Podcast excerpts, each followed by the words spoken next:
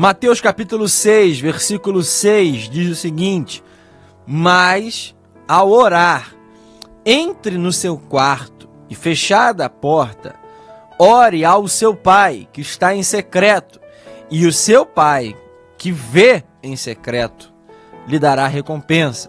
Mas ao orar, entre no seu quarto e, fechada a porta, ore ao seu pai que está em secreto, e o seu pai que vê em secreto lhe dará a recompensa. Irmãos, é realmente um texto muito conhecido. Jesus é o autor dessas palavras. Jesus é quem profere esse ensinamento dentro do sermão que nós conhecemos como o Sermão da Montanha, do capítulo cinco ao final é, do capítulo sete de Mateus. Jesus faz um discurso longo, um discurso que nós é, conhecemos muito bem, e o capítulo de número seis fala sobre ensino de Jesus, sobre as esmolas, sobre as obras que nós praticamos em relação à sociedade, e a partir do versículo de número cinco, Jesus começa a ensinar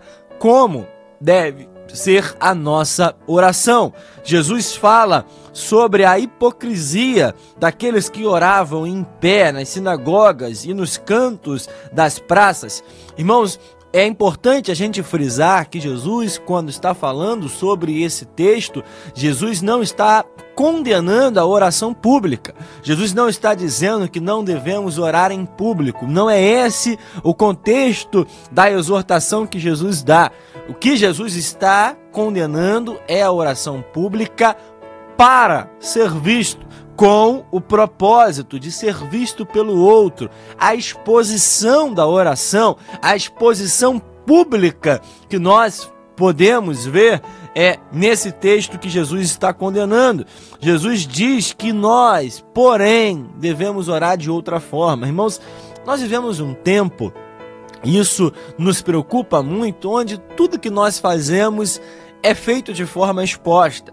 Irmãos, nós estamos vivendo no tempo da exposição, no tempo onde qualquer atitude nossa, qualquer decisão que tomamos, qualquer lugar que frequentamos, qualquer lugar que visitamos, nós tiramos uma foto, nós fazemos um vídeo. Irmãos, e Jesus está nos alertando sobre o lugar de oração. Jesus diz que ao orar, nós devemos entrar no nosso quarto. Irmãos, nessa palavra, a palavra que é utilizada, o termo que é utilizado no grego original, né, no texto que é falado aqui, o termo significava não o quarto como nós conhecemos hoje, né, não o lugar de dormir apenas. Existe um significado um pouquinho mais é, extenso. O termo significava o depósito ou a despensa do administrador da casa. Somente a pessoa que era dona, proprietária, era realmente moradora do local da casa, tinha acesso àquele compartimento. Era um lugar onde ninguém suspeitaria encontrar alguém orando, porque somente o administrador, somente o dono, chefe da família, tinha acesso do, ao local, que era um lugar privativo do mesmo. Só para que você tenha ideia, dentro de uma casa, naquele período, era o único local aonde havia a chave. Era o único local interno aonde existia a tranca, existia uma forma de não ser acessada por um visitante.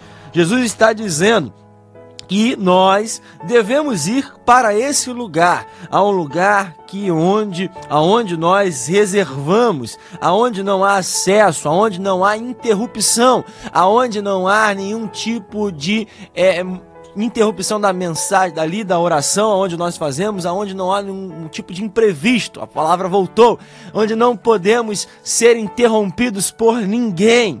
Nós devemos lembrar exatamente de um filme que você provavelmente já viu, chamado Quarto de Guerra, aonde eram feitas, era onde o lugar foi separado, foi preparado para ser o compartimento da casa, aonde havia oração naquela família, aonde havia busca por uma causa, por um propósito, onde havia um clamor direcionado ao céu específico. Se você não viu esse filme, convido você a assistir, irmãos, e nesse texto eu aprendo que Jesus está nos dizendo a importância do lugar secreto. Você também conhece uma canção que faz muito sucesso nos nossos dias, cantada e entoada pela Gabriela Rocha, que fala sobre o lugar secreto. Irmãos, mais do que apenas cantar, nós devemos viver essa verdade. O lugar secreto tem a sua importância. Irmãos, ao longo da história bíblica, nós vamos compreender e observar que pessoas que tiveram uma vida no lugar secreto tiveram vitórias em público, tiveram vitórias públicas extraordinárias. Irmãos, o lugar secreto é o lugar que nos prepara para que nós possamos enfrentar as batalhas do nosso dia a dia, as batalhas aonde todos estão nos vendo. Irmãos, quem tem lugar secreto sai em vantagem. Quem tem uma vida de oração sai em vantagem, recebe uma palavra primeiro. Lembremos do profeta Elias, que estava orando, estava clamando aos céus, porque tinha uma vida de oração, e ele sabia que iria chover, e ele fala para o servo: vai lá, vai ver a cena, vai ver se mudou alguma coisa, enquanto eu oro, enquanto eu clamo. Irmãos, pessoas como o próprio Jesus experimentaram o lugar secreto em diversos momentos. Jesus fala para os discípulos seguirem viagem, seguirem para outro lado, porque ele tem um compromisso inadiável. Irmãos, naquele dia Jesus não foi jantar na casa de ninguém, Jesus não foi a uma festa, Jesus não foi a um banquete, Jesus não foi atender uma pessoa que é, estava o chamando. Jesus foi para um lugar secreto com o seu próprio Pai. Jesus está alertando algo que ele fez na sua vida. Ele é Deus, mas ao mesmo tempo que ele é Deus, ele nos mostra que em diversos momentos ele se isolou a fim de estar a sós com o Pai no lugar secreto.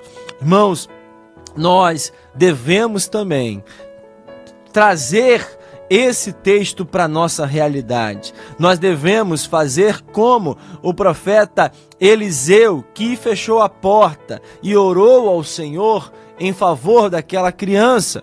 Nós devemos fazer como diversos homens e mulheres que mudaram a história porque oraram, porque clamaram ao Senhor quando ninguém estava vendo, quando ninguém estava ali, quando ninguém estava sendo público para a sua oração. Jesus está dizendo: olha, entre no seu quarto, feche a porta, ore ao seu Pai, que, so, que não somente está em secreto, como vê em secreto, e que vai dar a recompensa. Irmão, se tem algo na tua vida que ainda não aconteceu, busque fazer esse propósito, busque o lugar secreto, busque o lugar trancado, onde somente o Senhor está te vendo.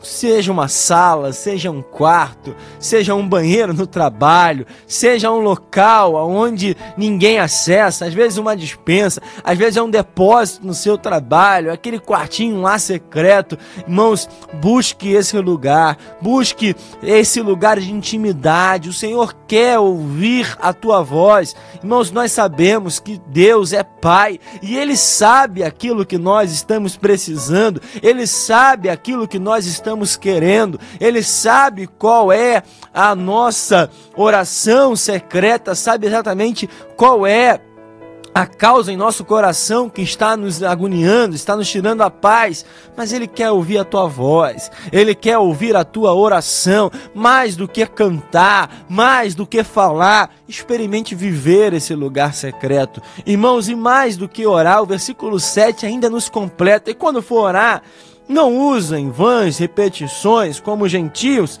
porque eles pensam que por muito falar serão ouvidos. Irmãos, não é simplesmente orar para passar um tempo.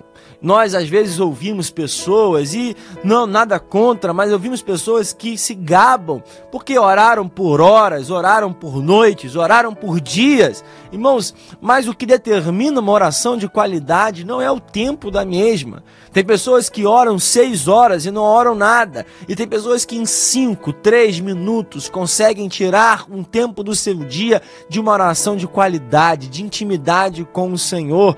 Irmãos, não é com vãs repetições. Esse texto está dizendo sobre aqueles que utilizavam fórmulas mágicas, palavras que eles achavam que traziam uma resposta rápida. Irmãos, nós não estamos trabalhando com mágica, nós não estamos trabalhando com fórmulas. Não existe uma fórmula secreta para oração. O que existe é a verdade que sai do nosso coração para os nossos lábios, do nosso espírito, em um relacionamento íntimo com o Senhor. Quem tem lugar secreto sabe muito bem o que tem que falar, sabe muito bem o que tem que buscar. É tempo de nós vivermos essa prática. O Senhor está atento à tua oração. Vá até o lugar secreto hoje, porque é o próprio Jesus que está dizendo. Não foi um profeta, não foi um homem, não fui eu, não foi o pastor, mas foi Jesus que disse que Ele lhe dará a recompensa, a garantia nessa palavra, a garantia nessa promessa. Cumpra esse desafio, que eu tenho certeza que a recompensa vai chegar em nome de Jesus.